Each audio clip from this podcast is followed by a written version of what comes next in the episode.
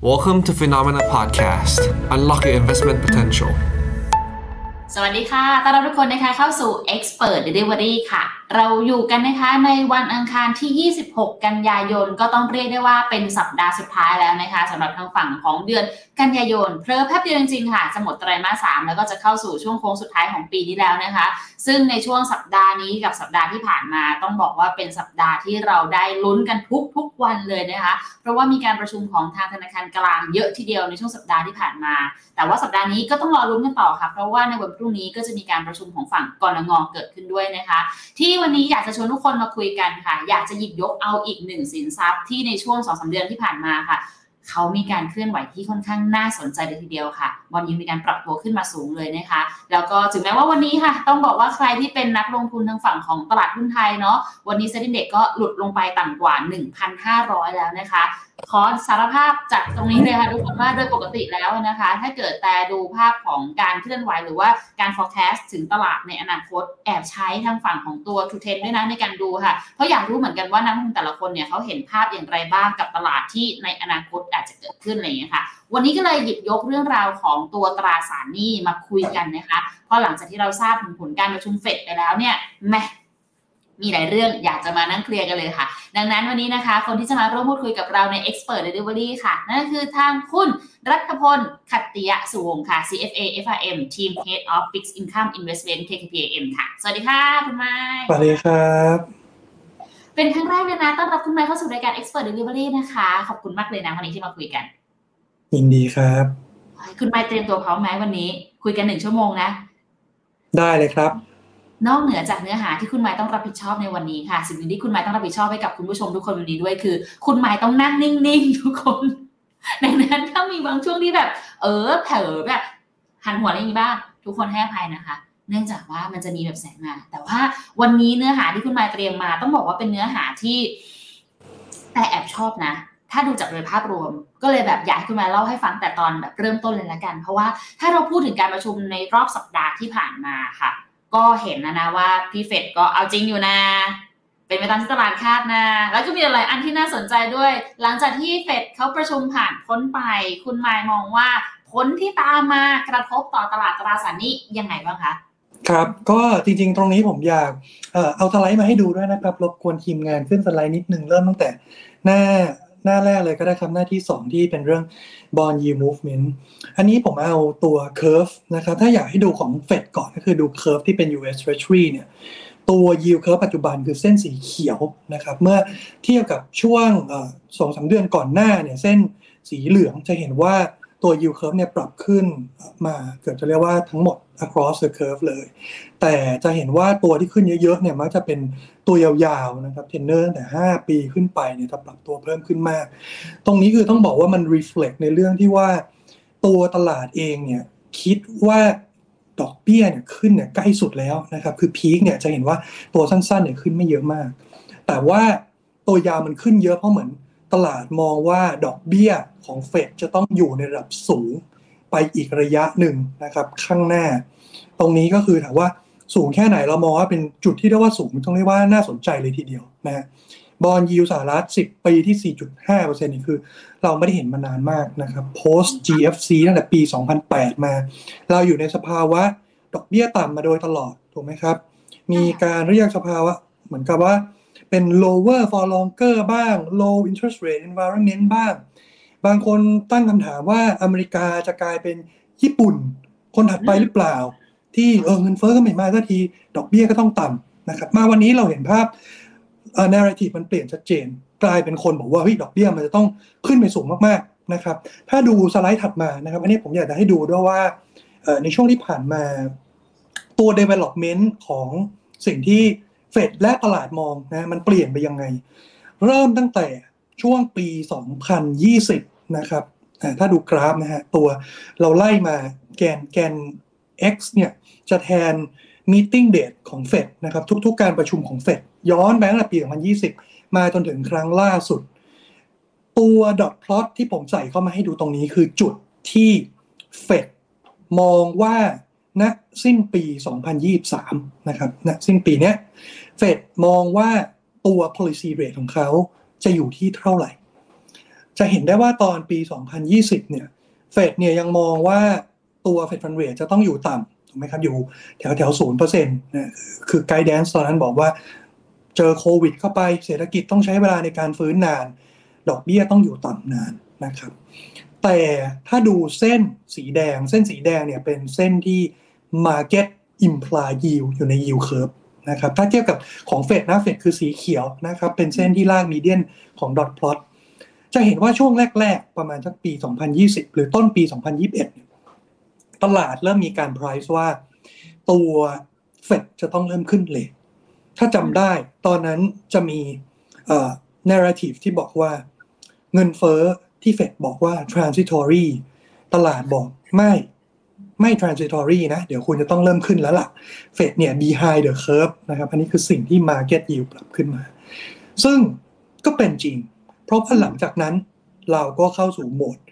inflation fighting เต็มตัวถูกไหมครับเฟดก็เปลี่ยนโทนเลย บอกไม่เอาแล้ว เอาคำว่า transitory ออกไปแล้ว เราเน้นเรื่อง inflation เป็นเรื่องสำคัญ มันจะต้องขึ้นดอกเบี้ยนะครับ ขึ้นไปเลย เอาจนต้องเรียกว่าขึ้นแซงสิ่งที่ตลาดมอง เห็นไหมครับว่าช่วงหลังๆมา เส้นสีเขียววิ่งขึ้นไปสูงกว่าเส้นสีแดงแล้ว โดยเฉพาะไอ้ช่วงแก็บที่ห่างๆเลยคือช่วงปลายปีที่แล้วจนถึงช่วงควอเตอร์หนึ่งปีเนี้ยที่ตลาดมีการ price in เรื่อง recession ใช่ไหมครับค่อนข้างสูง ตอนที่เรามีปัญหาเรื่อง Silicon Valley Bank ตอนนั้น bond yield ก็ปรับตัวลดลงไปค่อนข้างเยอะใช่ให้ตอนนั้นเฟดเองก็บอกว่า เฮ้ย รอดูก่อนละกันคือ เฟดบอกว่าอาจจะยังไม่รีบ cut ดอกเบี้ยนะครับ ตอนนั้นบอกว่าขอค่อยๆ pause แล้วก็ชะลอดูว่าจากผลที่เขาได้ขึ้นดอกเบี้ยมาเยอะๆ แล้วเนี่ยมันมัน feedback เข้าไปในเศรษฐกิจยังไงบ้างทำให้เงินเฟ้อเริ่มปรับตัวลงมาหรือยัง ก็จะเห็นได้ว่าพอไอเรื่องความกังวลด้านแบงกิ้งใน US มันเริ่มจางไปเนี่ยเฟดก็เริ่มกลับมาทยอยขึ้นดอกเบี้ยได้อีกครั้งเห็นไหมครับ แล้วตลาดเองก็ readjust expectation ตัวเองขึ้นมาเหมือนกัน จนในมิ팅ล่าสุดเนี่ยต้องเรียกว่าแทบจะเกือบจะชิดกันแล้วนะงั้นผมคิดว่าในมุมของการขึ้นดอกเบี้ยของเฟดนะฮะทุกคนคิดตรงกันทั้งเฟดและตลาดและในในตอนนี้ในที่สุดว่าถ้าจะขึ้นอีกครั้งก็คือเต็มที่แล้วนะครับมากที่สุดแล้ว แต่ทีนี้ถามว่าเอาลุกไปข้างหน้า ที่ทำไมผมบอกว่าบอลยิวสิบปีตรงแถวๆ 4.5 ดูน่าสนใจนะครับ ก็อยากจะให้ดูสไลด์ถัดไป นิดนึงค่ะ ขอยกมือถามหน่อยค่ะ คุณไม ค์ครับแสดงหน้าเนี้ยเป็นการบอกว่าตลาดและเฟดไม่เคยคิดตรงกัน ใกล้เคียงกันขนาดนี้มาก่อนถูกไหมคะจะว่ากันก็ได้ครับ ช่วงที่ผ่านมาก็ ก็จะมีคนไม่เชื่อแต่ละคนวันนี้คือเข้าใกล้กันมากกันนะโอเค แล้วอนาคตข้างหน้ามองยังไงนะคะ ครับอนาคตข้างหน้าผมเอาให้ดูสไลด์ถัดไปนะครับว่าเอ้ยไอเรื่องพีคที่บอกว่าจบแถวๆนี้แหละห้าครึ่งห้าจุดเจ็ดห้าเต็มที่เนี่ย แล้ว ไซเคิลถัดไปที่เราบอกว่าจะเป็นพาร์ทของการ normalize policy rate คือวันนี้เรารู้กันว่าดอกเบี้ยมันอยู่ในระดับที่สูงนะครับ อยู่ในระดับที่เรียกว่าตึงตัว ต้องการที่จะชะลอความร้อนแรงของเศรษฐกิจ เพื่อให้เงินเฟ้อมันลง แต่พอมันลงทุกอย่างกลับมารันในสภาวะปกติ ดอกเบี้ยที่แท้จริงที่ควรจะเป็นนะครับ ผมให้ดูตัวกราฟนี้คือให้ดูจุดดอทพลอตก่อนนะครับ ดอทพลอตสีเหลือง อันนี้คือเป็น guidance ของ Fed ในรอบล่าสุดว่า FOMC member แต่ละท่าน มองว่าทิศทางของอัตราดอกเบี้ยไปข้างหน้าจะเป็นยังไง ก็จะเห็นนะครับว่า ปีหน้าเนี่ยเขามองว่าเฮ้ยอาจจะคัดดอกเบี้ยได้นะ แต่คงไม่เยอะเท่าไหร่แค่ 2 ครั้งนะครับ ถ้าเทียบกับช่วงต้นปีที่เฟดอาจจะมองว่าเออมันคงลงได้เร็วกว่านี้นะครับ ตอนนี้ก็คือเหมือนขยับขึ้นมาหน่อยอาจจะเริ่มคัดเรทได้ไม่ไม่เร็วนัก แต่สุดท้ายปลายทางเนี่ย เฟดมองว่าถ้าทุกอย่างมันจบ เงินเฟ้อกลับมาวิ่งตามเป้าหมายได้ที่2%เศรษฐกิจโตได้ตามเลเวลศักยภาพนะครับประมาณ 2%บวกลบตรงนี้เนี่ยเฟดฟันเรทที่เหมาะสมน่าจะอยู่แถวแถวสองครึ่งนะครับ somewhere in between แถวแถวนั้นดูตรงจุดที่เขียนว่า longer term อันนี้คือสิ่งที่เฟดมอง แต่วันนี้สิ่งที่ตลาดมองคือเส้นสีม่วงนะครับ คือบอกว่าเฟดเนี่ย โอเค อาจจะคัดได้นะครับ ปีหน้าอาจจะคัดได้เยอะกว่าที่เฟดไกด์แดนซ์ไว้ด้วยซ้ำแต่มองไปยาวๆนะครับปี 2005 2006 หรือมองไปไกลๆเลยนะครับ จนถึงปี 2030 2035 เนี่ย สิ่งที่ Market Price อยู่ในตลาดวันนี้ เขามองว่าดอกเบี้ยนโยบาย จะต้องอยู่ในระดับสี่เปอร์เซ็นกว่าๆ คือเจ้าจะบอกว่าอืมเฟดจะไม่มีทางลงกลับไป เราจะไม่เห็นดอกเบี้ยเฟดที่สองสามเปอร์เซ็นอีกแล้ว เราจะอยู่ที่สี่เปอร์เซ็นกันไปอีกเป็นสิบปีนะครับอะตรงเนี้ยเป็นสิ่งที่ผมบอกว่ามันเป็น opportunity คือสถานการณ์ที่ดอกเบี้ยเนี่ยจะสูงไปได้นานขนาดนั้นจริง ๆ คือเราไม่ค่อยจะได้เห็นสักเท่าไหร่อันนี่เป็นรอบที่สูงที่สุดในรอบสิบปีที่ผ่านมา คือถ้าคนเชื่อว่าเราจะกลับไปอยู่ใน regime ที่ เงินเฟ้อมันจะเยอะมากๆนะครับ เหมือนสมัยปี 1970 ที่ตอนนั้นคือดอกดอกเบี้ยต้องขึ้นไปถึงระดับ double digit อันนั้นผมผม acknowledge นะว่ามันเป็น risk มันเป็นคิดมันเป็นมันเป็น risk ที่เรา aware นะครับมันมันอาจจะเกิดขึ้นได้ แต่ base case เราไม่ได้คิดว่าเบี้ยจะขึ้นไปสูงขนาดนั้นนะครับ บริบทวันนี้กับวันนั้นมันต่างกัน คีย์ที่ชัดที่สุด ผมคิดว่าเฟด เป็นอะไรที่แตกต่าง วันนี้กับเมื่อยุค 1970 สมัยนั้นเฟดเนี่ยค่อนข้างโดวิชนะครับโดวิชจนกลายเป็นคุมเงินเฟ้อไม่อยู่ แต่วันนี้ผมคิดว่าเฟดคือฮอกมาโดยตลอดแล้วก็ hawk กว่า market แล้วก็ขึ้นดอกเบี้ยมาจนเราเห็นตลาดตราสารหนี้ระเบิดนะครับ global bond ติดลบเป็นกระจุยกระจายหนักที่สุดในผมจำได้ว่าเคยไป track ดูนี่ลบหนักที่สุดในรอบเป็นร้อยปีเลยสำหรับ ก็เมนบอล US ไม่เคยลบหนักขนาดนี้มาก่อน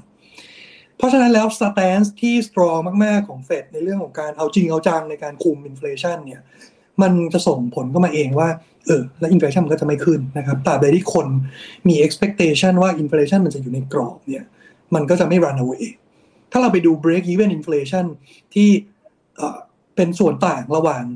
government bond สหรัฐที่เป็น บอลธรรมดาดูบน nominal yield นะครับ เทียบกับบอลที่เป็น inflation protected ก็คือลิงก์กับ inflation แล้วมีแค่ real yield เป็น component เนี่ย market มองว่า inflation ข้างหน้าของ US เนี่ย มันก็อยู่แค่ประมาณ 2%ต้นๆเท่านั้นเอง ไม่ได้มีใครมองว่ามันจะวิ่งทะลุไปเป็น 5% 10%อะไรอย่างนั้นนะครับ ดังนั้นผมคิดว่า scenario นั้นเป็นอะไรที่เรียกว่า unlikely ที่จะเกิด เราก็เลยมองว่า การที่ 10 year yield วันนี้ 4.5%ของ US เนี่ยอิมพลายว่าเฟดฟันเรทต้องอยู่สูงมาก ๆ ไปอีกนานๆเนี่ยเป็นจุดที่น่าเข้าไปลงทุนแล้วนะครับทูวิวของเราวันนี้ก็คือมองเป็นเป็น positive นะครับหมายถึงว่าเราไม่ได้มองว่า 4.5ดอกเบี้ย 4.5 จะอยู่ได้ยาวขนาดที่ตลาดมองแบบนั้นถูกไหมคะ ใช่ครับใช่ อืม เป็นโอกาสยังไงนะคะ คุณหมาย เป็นโอกาสที่เราล็อก ผลตอบแทนที่สูงมาไว้นะครับเอ่อผมยกตัวอย่างเช่นสักยี่สิบสามสิบปีที่แล้วอะก็เมียนบอลในในในตลาดทั่ว ๆ ไปแล้วกันเคยอยู่ในระดับที่สูงกว่านี้มาก ๆนะครับ เราเคยเห็นบอลยูไทยก็ได้อย่างของไทยเนี่ยบอลยูสิบปีเมื่อสิบปีที่แล้ว เคยขึ้นไปวิ่งอยู่ประมาณสี่เปอร์เซ็นต์กว่าๆอืมสี่เปอร์เซ็นต์กว่าๆเนี่ย คือถ้าเรามองย้อนไปนะสิบปีที่ผ่านมาเนี่ย ดอกเบี้ยไทยเป็นช่วงขาลง เราเอาไปลงทุนก็ได้ผลตอบแทนไม่สูงถูกไหมครับ policy rate เราอยู่แถว 1.5 ถึง 1.75 มานานเลย แล้วพอมาเจอเรื่องโควิด ก็คัดลงไปอีกลงไปเหลือแค่ 0.5%อย่างเงี้ยถ้าเราลงทุนในบอลระยะสั้นนะครับ วันนั้นเมื่อ 10 ปีที่แล้วบอลระยะสั้นอาจจะผลตอบแทนสักเลเจสามเปอร์เซ็นต์แล้วกัน10ปีมันคือ4%ใช่ไหมตัวสั้นอาจจะได้สักสามเปอร์เซ็นแต่พอเราลงบอลตัวสั้นอะแป๊บเดียวมันครบกำหนด เราต้องมา reinvest ลงทุนใหม่นะฮะ แล้วถ้าเราทำอย่างนั้นในช่วงสิบปีที่ผ่านมาเนี่ยไอ้พวกบอลพวกนี้ยิวมันลงมาเรื่อยๆแล้วก็ไปลงทุนใหม่ได้ที่ผลตอบแทนต่ำๆได้แค่หนึ่งเปอร์เซ็นต์บ้างสองเปอร์เซ็นต์บ้างนะครับ เมื่อเทียบกับว่าเราล็อกไปเลยได้สี่เปอร์เซ็นต์รวดสิบปีเนี่ย เราก็จะได้ผลตอบแทนที่สูงกว่า ถูกไหมครับ วันนี้เราก็เลยมองว่าลงทุนไปเลยบอลยาวของสหรัฐเป็นการล็อกผลตอบแทนไปเลยเนี่ย น่าได้ผลตอบแทนที่ดีในช่วงสิบปีข้างหน้า เมื่อเทียบกับการลงทุนบอลสั้นๆ แล้วค่อยไปโรเวอร์อ่าเพราะมันมีความเสี่ยงระยะในส่วนของตัวสั้นๆอยู่ด้วยเนาะเวลาที่เราจะ roll over ในแต่ละครั้งเนี่ย มันมีอะไรที่มันไม่สามารถอธิบายเกิดขึ้นได้ตลอดเวลานะทุกคนงั้นแสดงว่าสำหรับทางฝั่งของตัว ไม่น่าใช้คำว่า global bond หรือว่าเป็นบอลของอเมริกาสิบปีน่าลงทุนใช่ไหมคะคุณนายใช่ครับอ่าต้องเลือกแค่อเมริกาเลยไหมคะตอนช่วงนี้หรือว่าเป็นแบบฝั่ง DM หรือเป็น global หรือยังไงดี จริงๆ ต้องบอกว่า global bond เนี่ยน้ำหนักหลักๆ มันก็คือ US นี่แหละครับ คือบอลส่วนมากไม่ว่าจะออกออในประเทศ US เอง หรือว่านอกนอก US นะครับ issuer อื่นๆ ที่เป็น non US เนี่ยก็มีการออกบอลที่เป็นสกุลเงินดอลลาร์เยอะ เพราะฉะนั้นแล้วเนี่ยพวกบอลพวกนี้ต่อให้ไม่ได้ออกโดยรัฐบาลอเมริกาเองเนี่ยตัวอัตราดอกเบี้ยเนี่ยมันก็จะล้อตาม ตัว yield curve ของสหรัฐไปด้วย ดังนั้นน้ำหนักส่วนมากในบาสเกตเนื่องจากมันเป็น US dollar currency เนี่ยเราคิดว่า global bond นะครับกับ US treasury เนี่ยมัน representative กันไปพอสมควรเลย ก็เลือกเป็น global bond ไปแหละถ้าอย่างนั้นดีกว่า ใช่ครับ มีความเสี่ยงอะไรไหมคะ ถ้าเกิดเราเลือกจะลงทุนใน global bond ที่เป็น 10 years แล้วเออผมคิดว่าถ้าเป็น government bond ไม่ได้มีประเด็นนะฮะ ถ้าเป็น corporate bond ก็ต้อง aware ในเรื่องของ credit risk เพราะว่า อย่างการลงทุนใน global bond ช่วงที่ผ่านมา เราจะเห็นว่าพอดอกเบี้ยขึ้นมาเรื่อยๆนะครับ มันอาจจะมี some pockets of weaknesses ที่โผล่ขึ้นมา เช่น Chinese developers ผมว่าชัดนะครับ ดอกเบี้ยขึ้นแล้วไปเจอนโยบายของทางรัฐบาลจีนที่เขาค่อนข้างจะ crack down ในเรื่องของการมี leverage ใน sector นี้ที่ค่อนข้างสูง มีการ set policy ที่เรียกว่า three red lines ขึ้นมา นะครับไม่ให้พวกบริษัท property ก่อหนี้ได้เยอะนักพอเป็นอย่างนี้ปุ๊บไอคนที่เขาเคยมีหนี้เยอะๆนะครับ มีปัญหาในการเอ่อ roll over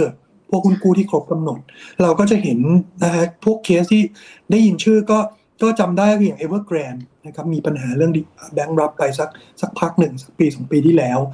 มีเรื่องคันที่กราเดนใช่ไหมครับที่ตอนนี้กำลังเป็นประเด็นกันอยู่ว่าเอ้ยจะรอดไหมนะครับ พวกนี้ก็ต้องระวัง ผมคิดว่าการลงทุนใน global bond ทางที่ดีนะครับ คือถ้าเราเป็นประชาชนทั่วไปเป็นรายย่อยเนี่ย ไม่ค่อยมีปัญหาหรอก เพราะเราไปซื้อพวกบอล global bond รายตัวตรงๆเนี่ยมันมันทำไม่ค่อยได้ มันมันเป็นพื้นที่ของคนที่เขารวยมากๆ เราไปซื้อเป็น ticket หนึ่งหลักหลายสิบล้านนะเป็นเป็นเป็นหลายหลายแสนเหรียญดอลลาร์หรือล้านดอลลาร์ เราก็ลงทุนผ่านกองทุนรวมเป็นหลักอยู่แล้ว ซึ่งผมคิดว่าผู้จัดการกองทุนของ global bond เนี่ยเขาก็มีการคัดเลือก ตราสารนะครับ ดูจากเรื่อง credit quality เข้ามาในในพอร์ต แล้วก็มีการ diversify การลงทุนนะครับ ไม่ใช่บอลตัวเดียวแต่ในพอร์ตเขาก็มีบอลหลายร้อยตัว บางกองทุนที่ใหญ่ๆจะมีเป็นถึงพันตัวเลยด้วยเนี่ย มันก็จะทำให้เวลามีปัญหานะครับ ในบางเนมในบางเครดิตที่ผู้ออกมีปัญหาเนี่ยผลตอบแทน overall ถูกกองทุนก็ไม่ได้รับผลกระทบมากนะกระจายนั่นแหละดีแล้วทุกคนห้ยรอดตัวค่ะ เพราะก่อนหน้านี้ แอบสารภาพกับคุณหมายและคุณผู้ชมทุกคนเลยนะคะ มีความคิดแวบหนึ่งในหัวเหมือนกัน เพราะเวลาเห็นตลาดบอลมันผันผวนนะจะลองสัหน่อยไหมลองแบบ อืมเก่งกำไรสักนิดนึง ไม่รอด ไม่รอดบอกเลยว่าไม่รอดค่ะงั้นเอาฮะเพื่อเพื่อให้ทุกคนได้เห็นภาพมากขึ้นแล้วกันอาจจะขออนุญาตให้คุณไมค์ช่วยแนะนำหน่อยกันว่าตัวเอาลุกไม่ว่าจะเป็นตัว government bond หรือว่าจะเป็นตัวของฝั่งของเอกชน จริง ๆ ตอนนี้ investment outlook ของทาง KTPM เป็นยังไงบ้างคะของแต่ละตัว ครับ ก็ขอขึ้นสไลด์หน่อยครับ หน้า 7 อันนี้จะเป็น outlook ของตัว government bond ในฝั่ง US นะครับภาพที่เราทำให้ดูขอสไลด์หน้า 7 ครับขึ้นไปนิดนึง ได้เลยครับครับหน้าครับผม อันนี้อันนี้คืออ่าผมเอา recap เร็วๆ ก็คือ วันนี้ scoring เราให้เป็นบวกสองความหมายคือ positive นะครับ เรามีสเกล เวลาเราให้คะแนนในแต่ละ asset class เนี่ยเรามีตั้งแต่ลบสามจนถึงบวกสาม เลเวลปัจจุบันเราให้ที่บวกสองคือคิดว่าดีแล้วดีกว่าเลเวลที่เป็น neutral ถ้าดู yield curve ปัจจุบันนะครับในกราฟทางขวามือเนี่ยเส้น yield curve ของตลาดคือเส้นสีทึบ ในขณะที่ projection ของเราที่เราทำเป็น fair value นะครับที่เรามองเนี่ยเราทำมาเหมือนเป็นขอบบนขอบล่างแล้วกัน เพราะเรา aware นะครับว่าการประเมิน fair value ของสินทรัพย์เนี่ยจริง ๆ มันเป็นเรื่องยาก มันเป็น art และ science ผสมกัน เพราะฉะนั้นเราเราเลยต้องเรียกว่ามี margin of safety ประมาณหนึ่งนะครับ การลงทุนก็ประเมินให้มันเป็น range เอาไว้ จะเห็นว่าวันนี้เนี่ยตัวพันธบัตรรัฐบาลสหรัฐนะครับ ถ้าดูเทนเนอร์ยาวๆหน่อยห้าปีขึ้นไปเนี่ยมันมีแกลบนิดนึงแล้ว มีแกลบที่สูงกว่าระดับที่เรามองว่าเป็น fair value นะครับของขอบบน ดังนั้นตรง margin of safety ตรงนี้ที่พอจะมีอยู่เนี่ยเราคิดว่าเป็นระดับที่น่าสนใจ ที่จะลงทุนนะครับบอลตัวสั้นๆ อาจจะไม่ได้ดีอะไรมาก เพราะก็อยู่ในอยู่ในวิสัยที่คิดว่าแถวนี้แหละ make sense นะครับ แต่บอลตัวยาวๆเนี่ย market อาจจะ price เรื่องอูดอกเบี้ยสูงมากๆไปอีกนานๆ ซึ่งเราคิดว่ามันคงไม่ได้สูงขนาดนั้นไปยาวขนาดนั้น ก็ล็อกไว้ก่อนเลยแล้วกัน ใช่ ก็ล็อกไปเลยนะครับสำหรับพวกกอมินบอลส่วนทั้งฝั่งที่เป็นคอร์เปอเรทเนี่ยก็จะขอให้ดูสไลด์ถัดมานะครับ จะเป็นตัว movement ของ credit spread ในพวก issuer ในสหรัฐ เราเอามาให้ดูตั้งแต่ high quality มาก ๆ นะครับคือกลุ่ม triple A เลยที่เป็นเส้นสีเขียวทึบ ไปจนถึงกลุ่มที่มีความเสี่ยงสูงอย่าง high yield bond ที่เป็นเส้นสีแดงนะฮะคือตัวการลงทุนในเครดิตเนี่ยถ้าเราลงทุนแบบ diversify นะครับผมคิดว่าไม่ต้องไปกังวลเรื่องความเสี่ยงที่เฉพาะเจาะจงกับบางบริษัท ว่าเอ้บริษัทนี้จะมีปัญหา เพราะว่าทำธุรกิจผิดพลาด แต่มันจะมองเป็นภาพไซเคิลของ macro economic โดยรวมแล้วว่า เราอยู่ตรงไหนของไซเคิลเราเป็นช่วงที่กำลังฟื้นตัว หรือเป็นช่วงที่กำลังพีคแล้ว หรือกำลังเข้าสู่ภาวะ recession นะครับพวกเนี้ยมันจะก็จะ govern ตัว credit spread โดยรวมนะครับ ผมเอามาให้ดูตรงนี้คือย้อนหลังไปสักช่วง 3 ปีที่ผ่านมา จะเห็นไซเคิลว่าช่วงที่คน ตกอกตกใจกันช่วงโควิด จริง ๆ ขออภัยไม่ได้เอามาให้ไกลดูจนถึงต้นปี 2020 จะเห็นชัดกว่านี้อีกว่า high yield bond spread เคยขึ้นไปเยอะมากๆนะครับถึง 1,000 basis point ความหมายคือลงในบอลพวกกลุ่ม high yield เนี่ยได้ผลตอบแทนมากกว่าการลงทุนในพันธบัตรรัฐบาลสหรัฐ ที่อายุเท่า ๆกันเนี่ยได้ถึง 10%ต่อปี แต่พอเฟด เข้ามาอุ้มตลาดนะครับ ประกาศมาตรการช่วยเหลือ อัดฉีดสภาพคล่อง QE คัดดอกเบี้ย แล้วก็กระตุ้นกันเต็มที่เนี่ย มันทำให้สินทรัพย์เสี่ยงนะครับแรลลี่ขึ้นมามาก ใครซื้อหุ้นตอนนั้นก็รวยเลยนะครับ ถ้าจำได้ช่วงนั้นพวกหุ้นเทคก็วิ่งขึ้นกระจายใช่ไหมครับ ตลาดบอลก็เช่นกัน ตลาดบอลก็หลังจากที่พังไปช่วงที่เกิดโควิดช่วงแรก พอเฟดเข้ามากระตุ้นยิงบาซูก้าเนี่ย บอลยิวก็ลงตลอดทาง แล้วนี่ก็รวมไปถึง High Yield Bond ด้วย ลงมาจนถึงระดับที่แคบมากๆนะครับในช่วงปี 2021 ช่วงนั้นเราคิดว่าบอลยิวก็ค่อนข้างของฝั่งคอร์เปรทบอลแล้วกันนะครับ ค่อนข้างต่ำแล้วเราคิดว่าไม่ค่อยมี value เท่าไหร่ จนเวลาผ่านมาเฟดขึ้นดอกเบี้ยมา สักพักหนึ่งนะครับ เปลี่ยนโทนจากตอนแรกที่เป็นกระตุ้นเนี่ยเปลี่ยนมาเป็นขึ้นดอกเบี้ยเนี่ยพวกสินทรัพย์เสี่ยงก็เซลล์ออฟกัน อันนี้ก็รวมถึง high yield bond ด้วยสเปรดมันก็วายเด้นขึ้นไปใช่ไหมครับ ปี 2022 เราจะเห็นเรื่องความกังวลว่า recession จะมา US Treasury yield curve เป็น inverted และทุกคนก็บอกว่า inverted yield curve เนี่ยเป็นสัญญาณที่ reliable มาก ๆ ว่า recession จะมาและช่วงข้างหน้า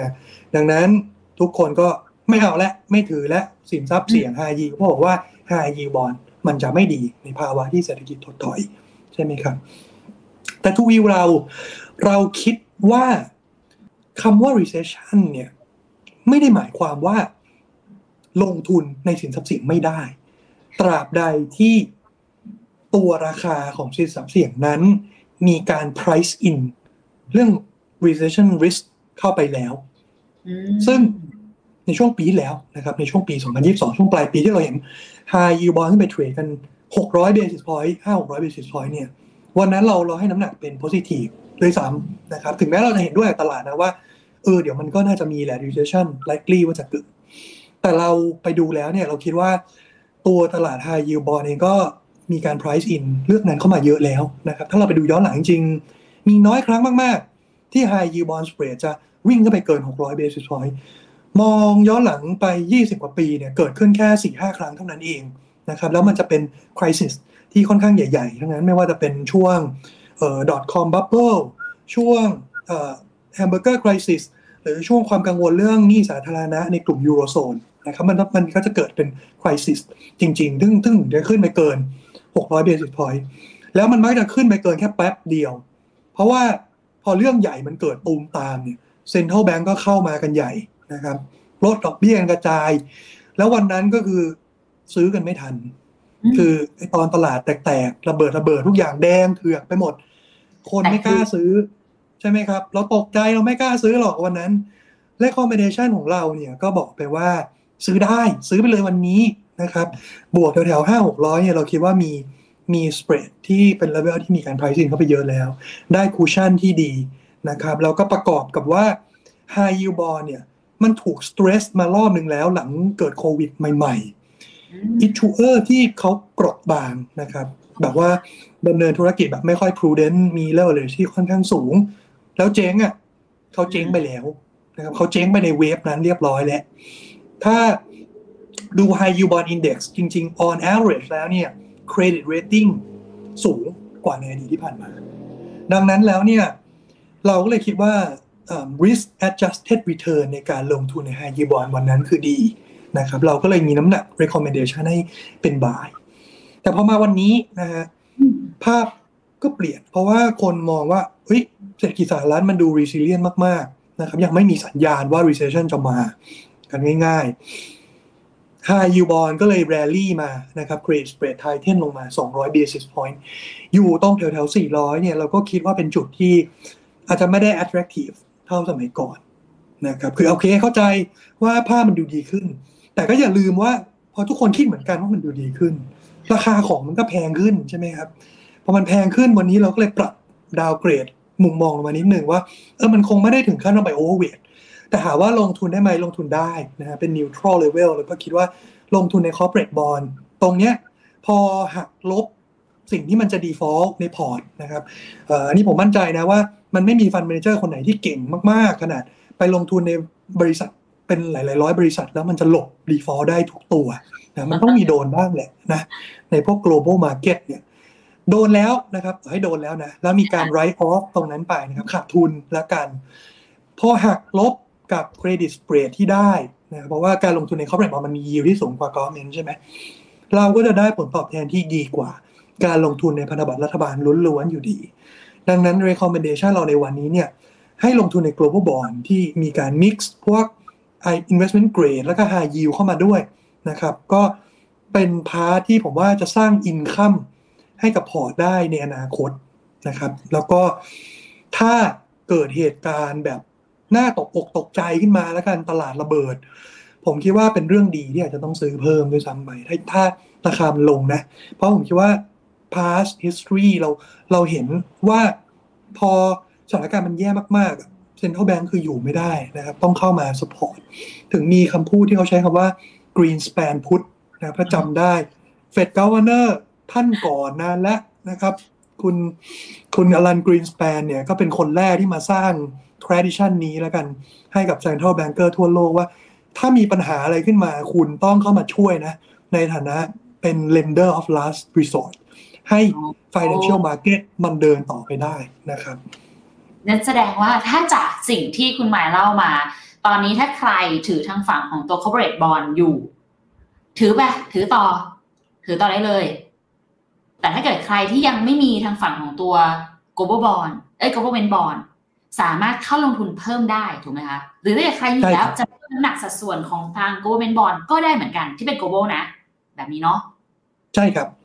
มีความเสี่ยงอะไรไหมคะสำหรับการถือตอนนี้ ผมคิดว่าความเสี่ยงหลักๆปัจจุบันนะ คือเรื่อง market volatility นะครับ จะเห็นว่า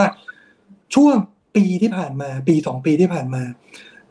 ตัวบอลยิวในตลาดมีความผันผวนสูงมากนะครับ คือถ้าเป็นคนที่อยู่ในตลาดมานานสิบปีที่ผ่านมาจริงๆ ตั้งแต่เฟดคัดดอกเบี้ยไปเหลือแถวๆศูนย์เปอร์เซ็นต์เนี่ยตลาด global bond ก็นิ่งมากนะครับ นิ่งแทบไม่มีความผันผวนใดๆตลาด risky asset เองจริงๆ ก็ต้องบอกว่าความผันผวนต่ำด้วยถูกถูกไหมครับ ช่วงที่เซ็นทรัลแบงก์อยู่ในโหมดแบบ ultra accommodative มันกดไม่ให้ตลาดเหวี่ยงมากนะแต่วันเนี้ยในเมื่อ monetary policy มันไม่ได้ไปในทิศทาง accommodative แน่นอนว่า market volatility มันจะสูง การลงทุนในกองทุนประเภท global bond เนี่ย บางคนที่ไม่เคยลงมาก่อนอาจจะตกใจว่าถ้ามันมันเหวี่ยงขนาดนี้เหวี่ยงยังกับหุ้นนะครับบางทีเนี่ย ถ้าไปลงในพวกกองที่แบบว่า duration ยาวๆ ดังนั้นใครที่ลงทุนได้แค่ระยะสั้น ไม่แนะนำ นะครับ คนที่ลงทุนได้ไม่เกินสองสามปีผมไม่ recommend ตรงๆกองทุน global bond เนี่ยเพราะว่าห้าปีขึ้นอันนี้ผมแนะนำห้าปีขึ้น master fund ส่วนมากถ้าไปฟัง fund manager พูดก็จะ recommend ให้คุณลงห้าปีขึ้นนะครับเป็น component ที่อยู่ใน asset allocation ของพอร์ตเกษียณทุกคนแล้วกันนะฮะแต่ไม่ใช่ที่พักเงิน เราสามารถคาดหวังผลตอบแทนได้ เพราะอย่างที่ทางคุณหมายบอกไป ช่วงนี้ใน valuation เขาดูน่าสนใจเลยนะอะ งั้นเดี๋ยวมาอีกหนึ่งตลาดค่ะ เพราะหลังจากที่เราเห็นภาพของเฟดไปเรียบร้อยแล้ว สัปดาห์นี้วันพรุ่งนี้เราต้องมาลุ้นกันต่อกับฝั่งของไทยเราบ้างกับประชุมกรงง BOT ในช่วงที่ผ่านมา คุณมายมีมุมมองยังไงบ้างคะครับ ก็ขอขึ้นสไลด์หน้า9หน่อยครับ อันนี้ผมอยากจะเอามาให้ดูว่า message ที่ทางกรงงเราให้ในช่วงที่ผ่านมาเป็นยังไง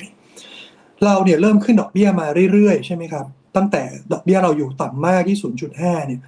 แล้วก็ขึ้นมาเรื่อยๆ ช่วงที่มีการขึ้นดอกเบี้ยถ้าจำได้นะครับ ท่านผู้ว่าแบงก์ชาติ ก็บอกมาโดยตลอดว่า ในเมื่อเศรษฐกิจไทยเริ่มกลับมาเดินได้นะครับ เริ่มกลับมา recover ตัวอัตราดอกเบี้ยเนี่ยก็ไม่จำเป็นที่จะต้องต่ำมากๆอีกต่อไป เราเริ่มปรับดอกเบี้ยขึ้นมาเรื่อยๆ เพื่อให้เศรษฐกิจไทยเนี่ยมีสิ่งที่เขาเรียกว่า smooth take off นะครับ smooth take off ตอนนั้นถ้าจำได้ช่วงขึ้นดอกเบี้ยตอนนั้นเพราะมีคนถามว่าเอ๊ะทำไมแบงก์ชาติไม่ขึ้นดอกเบี้ยเยอะเฟดเขาขึ้นไปตั้งไกลแล้วคุณไม่เห็นแล้วว่าบาทก็อ่อนไปตั้งเท่าไหร่แล้วเอ่อเฟดขึ้นจนมีส่วนต่างดอกเบี้ยมากๆ เงินทุนไหลออกอย่างนั้นอย่างนี้ใช่ไหมฮะทางท่านผู้ว่าก็มาย้ำว่าเฮ้ยคุณต้องดูคอนเท็กซ์ว่าไทยกับ US มันคนละเรื่องกัน US เนี่ยโอ้เศรษฐกิจเขาดีมากใช่ไหมครับเงินเฟ้อก็ร้อนแรง เพราะฉะนั้นการขึ้นดอกเบี้ยของตัวเฟดเนี่ย มันก็จะต้อง aggressive กว่า บ้านเราอยู่แล้วที่ต้องเรียกว่าโดนกระทบจากโควิดเยอะนะบ้านเรานี่คือเศรษฐกิจอิงกับเรื่องท่องเที่ยวเยอะใช่ไหมครับแล้วโควิดนี่คือเราเราโดนหนักที่สุดในโลกด้วยซ้ำนะผมว่านะ impact งั้นเราก็ต้องค่อย ๆ ปรับขึ้นมานะครับ เราค่อยๆ ปรับขึ้นมาแบบช้าๆจนมาวันนี้ วันนี้เนี่ย message ของทางแบงก์ชาติคือบอกว่าเรา take off มาได้อย่าง smooth แล้ว ตอนนี้ขอ smooth landing อยากจะอยากจะลงแบบสวยๆนะครับ เศรษฐกิจไทยช่วงที่ผ่านมาก็ต้องเรียกว่า ค่อยๆ ฟื้นมาเรื่อยๆนะครับอันนี้เราเอากราฟที่ทางแบงก์ชาติเอามาให้ดูในรอบการประชุมกนง. เนี่ยแล้วก็จะเห็นว่าตัวเศรษฐกิจไทยเนี่ยถ้าดูกราฟซ้ายมือคือ ปัจจุบันก็กลับมา recover โตได้เท่าเลเวล pre covid เดิมแล้วนะครับก็คือต้องทำใจยอมรับว่าช่วง2-3ปีที่ผ่านมาก็อาจจะเป็น lost year ของเศรษฐกิจไทยไป คือทำได้แค่กลับมาช่วงช่วงพีคก่อนโควิด แต่สิ่งสำคัญเนี่ยผมอยากให้ดูตัว projection ไปข้างหน้าของแบงก์ชาตินะครับว่าเขามองว่าเศรษฐกิจไทยจะโตขึ้นไปเรื่อยๆได้อย่างต่อเนื่องนะครับ แล้วก็ค่อนค่อนข้างอยู่ในเรทที่ต้องเรียกว่าไปได้ตามศักยภาพของเศรษฐกิจไทย ที่อาจจะอยู่ somewhere ประมาณสักสามถึงสี่เปอร์เซ็นต์นะครับ อันนี้คือสิ่งที่ทางท่านแบงค์ชาติมอง ดังนั้นในเมื่อแบงค์ชาติมองอย่างนี้นะครับ แล้ว message ที่ออกมาก็คือ เราต้องการจะ smooth landing เราต้องการจะปรับดอกเบี้ยให้เข้าสู่ระดับที่เหมาะสมนะครับ ตัวเศรษฐกิจไทยวันนี้โอเคแล้ว อยู่ในระดับที่แบงก์ชาติขึ้นดอกเบี้ยจนไปอยู่จุดที่เรียกว่าเป็น neutral level ได้นะครับอันนี้คือในมุมมองเรื่อง growth ถ้าดูในสไลด์ตัวหน้า 11 ละกันนะครับ หน้า 11 เนี่ยจะเป็นฝั่งของเรื่องเงินเฟ้อล้วเงินเฟ้อเนี่ย เราเนี่ยมีเงินเฟ้อที่สูงในช่วงปีก่อน เพราะว่ามันเป็นเรื่องที่เงินเฟ้อทั่วโลกมันขึ้นสูงใช่ไหมครับ ค่าเงินบาทที่อ่อนก็นำมาสู่ตัว imported inflation เข้ามาด้วย การที่ประเทศเราเนี่ยเป็นประเทศที่เราเรียกว่า small and open economy ค่าเงินก็จะมีผลกระทบต่อ inflation เหมือนกันนะครับ ประกอบกับราคาน้ำมันที่แรลลี่ขึ้นมานะครับ ถ้าเราดูเรื่องเยียวว่าเยียเนี่ย ช่วงโควิด ราคาน้ำมันมันต่ำมากถูกไหมครับ ช่วงพีคพีคของโควิดเลย ถ้าจำกันได้ราคาน้ำมันเคยติดลบนะครับ ประมาณว่าเอาน้ำมันไปแล้วแถมเงินให้ด้วย พอทุกอย่างมัน cover กลับมา ราคาน้ำมันขึ้นมาปกตินะวิ่งมาอยู่หกสิบเจ็ดสิบแปดสิบเหรียญเนี่ย แน่นอนเงินเฟ้อมันวิ่งมานะครับทางแบงก์ชาติเราก็เลยเริ่มขึ้นดอกเบี้ยเพื่อที่จะบอกว่า ฮ้ยพวกคุณอย่าตกใจนะ เราก็แอคเหมือนกัน จุดประสงค์ในการ act ขึ้นดอกเบี้ยตรงนี้เนี่ยเพื่อให้การคาดการเงินเฟ้อในระยะกลางถึงยาวเนี่ยยังยึดเหนี่ยวอยู่ในกรอบเป้าหมายนะครับที่ทางแบงก์ชาติตั้งเอาไว้ที่หนึ่งถึงสามเปอร์เซ็นก็จะเห็นว่าปีที่แล้วมัน overshoot ขึ้นมา แต่วันนี้มันกลับเข้ามาแล้วนะครับกลับเข้ามาอยู่ในกรอบประมาณการ แถมอยู่ในขาต่ำด้วยซ้ำเพราะว่าส่วนหนึ่งก็เป็นเรื่อง base effect ใช่ไหมครับในช่วง ปีที่แล้วที่เงินเฟ้อเราเยอะ พอฐานมันสูงปีนี้มันก็เลยอาจจะดูต่ำนะครับ ดังนั้น เรื่องเงินเฟ้อก็อาจจะไม่ได้เป็นปัจจัยที่เรียกว่า pressing มากเท่าเท่าปีที่แล้ว แต่ถ้ามองไปข้างหน้าละกัน ถ้ามองไปข้างหน้า ทางแบงก์ชาติเองก็มองว่าความเสี่ยงด้านเงินเฟ้อยังมีอยู่นะครับผมผมอยากให้ดูในหน้าขอสไลด์หน้า 15 นะครับ หน้า 15 เนี่ย จะเป็นเรื่องของ risk factor ที่ทางแบงก์ชาติจะพูดนะครับเกี่ยวกับเศรษฐกิจและเงินเฟ้อนะเอามาให้ดูสามกล่อง คือไอ้กล่องซ้ายมือ เป็นกล่องเรื่อง global economy ว่าเฮ้ยแน่นอนเศรษฐกิจ global มันอาจจะถดถอย แล้วมันอาจจะมา drag ในเรื่องของ export ไทยนะอันนี้เป็นหนึ่ง factor ที่เขามองที่อาจจะเป็นปัจจัยว่าเออการขึ้นดอกเบี้ยก็อาจจะขึ้นสูงมากไม่ได้นะแต่พอมาดูในอีกสองกล่อง ที่เหลือนะครับ ก็อาจจะเริ่มมีปัจจัยที่เป็นแรงกดดันได้เงินเฟ้อขาสูงขึ้นมา คืออาจจะมีพูดเรื่องเงินเฟ้อที่อาจจะเกิดขึ้นในช่วงข้างหน้านะครับ เรื่องการกระตุ้นการใช้จ่ายภาครัฐที่อาจจะออกมาสูงเศรษฐกิจเราจะดีนะดังนั้นพอเศรษฐกิจดีเงินเฟ้อมันก็จะสูงขึ้นมาด้วย มันก็จะดันให้ให้ดอกเบี้ยปรับขึ้นมา แล้วก็อีกประเด็นหนึ่งนะครับที่ละเลยไม่ได้ ก็คือเรื่องของปรากฏการณ์เอลนิโยที่ที่ทราบกันว่า ตอนนี้เราเข้าสู่โหมดโหมดร้อนแล้วกันนะฮะโลกร้อนก็เข้าเฟสอากาศร้อนกันแล้วอากาศแรงด้วย พวกผลผลิตทางการเกษตรนี่ราคามันก็จะปรับตัวขึ้น แล้วตรงนี้มันก็จะไปกดดันให้ตัวเงินเฟ้อบ้านเราปรับตัวเพิ่มขึ้นตามไปด้วยนะครับ พอ weight ปัจจัยหลาย ๆ ด้านนะครับ ไม่ว่าจะเป็นฝั่งเศรษฐกิจหรือเงินเฟ้อเนี่ยมันก็วนมาที่ message สุดท้ายของแบงก์ชาติ คือในสไลด์หน้าถัดไปเนี่ย เป็น wording ที่ทางท่านผู้ว่าแบงก์ชาตินะฮะออกมาให้สัมภาษณ์เอาไว้ตอนไปสัมภาษณ์กับลูมเบิร์กแต่เขาบอกว่า objective ของเราในวันนี้นะครับ คือ shift ตัว policy rate เนี่ยให้ getting the landing right นะครับ แล้วก็จุดปัจจุบันเนี่ย เราเข้าใกล้เลเวลที่อยากจะเป็นแล้วนะครับ keyword คือคำว่าใกล้ผมเ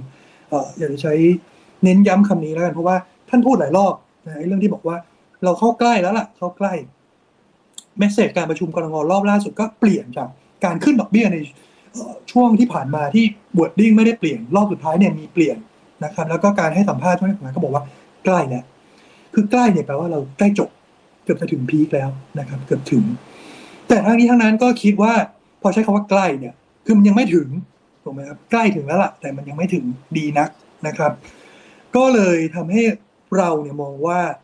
สุดท้ายแล้วเดี๋ยวกรงจะขึ้นดอกเบี้ยนโยบายขึ้นอีกครั้งหนึ่งนะครับ แล้วก็คิดว่าการประชุมวันพรุ่งนี้เนี่ย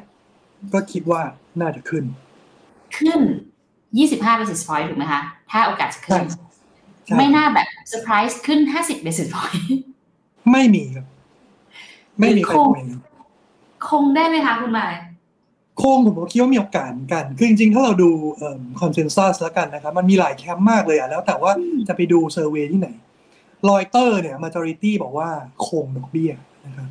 บลูมเบิร์กถ้าจะแล้วแบ่งกันห้าสิบห้าสิบเลยอีโคโนมิสครึ่งหนึ่งมองโฮอีกคนอีกครึ่งหนึ่งมองไฮตลาดถ้ามาดูบอลยิวในวันนี้ตลาดไพรซ์โอกาสการขึ้นดอกเบี้ยวันพรุ่งนี้ประมาณสักเจ็ดสิบถึงแปดสิบเปอร์เซ็นต์ก็สูงมาหนึ่งต้องบอกว่าวิวต่างกันเยอะเหมือนกันครับค่อนข้างจะกระจัดกระจาย เพราะว่าผมก็เข้าใจนะ ถ้าพรุ่งนี้ไม่ขึ้น ก็ก็เข้าใจได้ตรงที่ว่า ในเมื่อเราเริ่มใกล้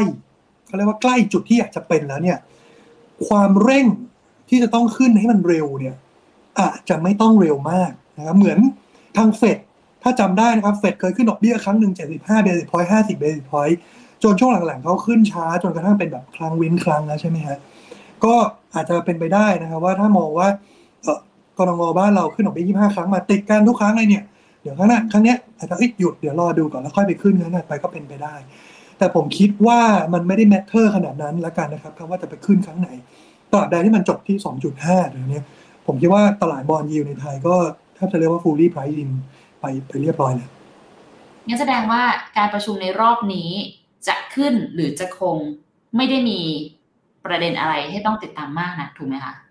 ใช่ครับ คิดว่าไม่ได้เป็นพอยที่แบบว่า จะทำให้เกิดความน่าตกใจอะไรเป็นพิเศษ ถึงแม้ว่ารอบนี้วิวจะแตกต่างกันเยอะก็ตาม รอลุ้นค่ะพรุ่งนี้ทุกคนพรุ่งนี้รอลุ้นได้เพราะพรุ่งนี้เขาประกาศตอนกลางวันนะ เราไม่ต้องอดตาหลับขับตานอนค่ะ สามารถรอติดตามผลกันได้อะงั้นถ้าเกิดสมมุติเราเห็นแล้วว่า แนวโน้มของทางแบงก์ชาติ น่าจะเข้าใกล้กับเป้าหมายที่วางไว้แล้วค่ะ แล้วเอาลุกของการลงทุนในตราสารหนี้ไทยตอนนี้เป็นยังไงบ้างคะครับรบกวนขึ้นสไลด์หน้า 17 หน่อยครับ อันนี้ผมเอากราฟเดิมมาให้ดู จากเดิมเนี่ยที่ทำเป็นของพันธบัตร global bond ใช่ไหมครับ US Treasury อันนี้เราเอาแค่ของไทยอย่างเดียว พันธบัตรรัฐบาลไทย yield curve วันนี้เส้นสีทึบนะครับเหมือนเดิม จะเห็นได้ว่าอยู่ใน range กลางๆ เมื่อเทียบกับ fair value level ของเราช่วงก่อนหน้านี้อาจจะต่ำไปสักนิดนึงนะครับ คือ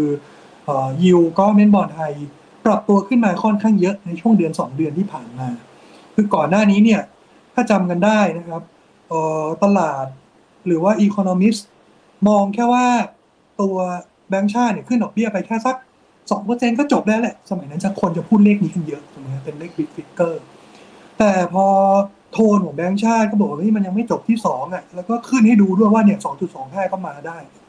bond yield ในตลาดมันก็โอเค โอเค เชื่อแล้ว แล้วก็ปรับเพิ่มขึ้นมานะครับ จนมาวันนี้มันขึ้นมาในจุดที่เราคิดว่า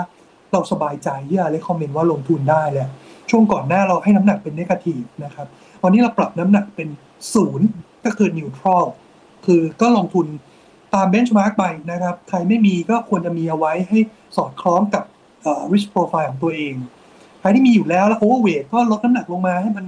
อยู่ประมาณนิวทรัลนะครับ underweight ก็ซื้อเพิ่มทำอย่างนั้นไป ส่วนถ้าเป็นฝั่ง corporate bond ไทยนะครับ ขอให้ดูหน้าถัดมานี่ค่ะอ่าอันเนี้ยตัวตัว corporate bond ไทยเนี่ย ผมอยากจะเล่าว่า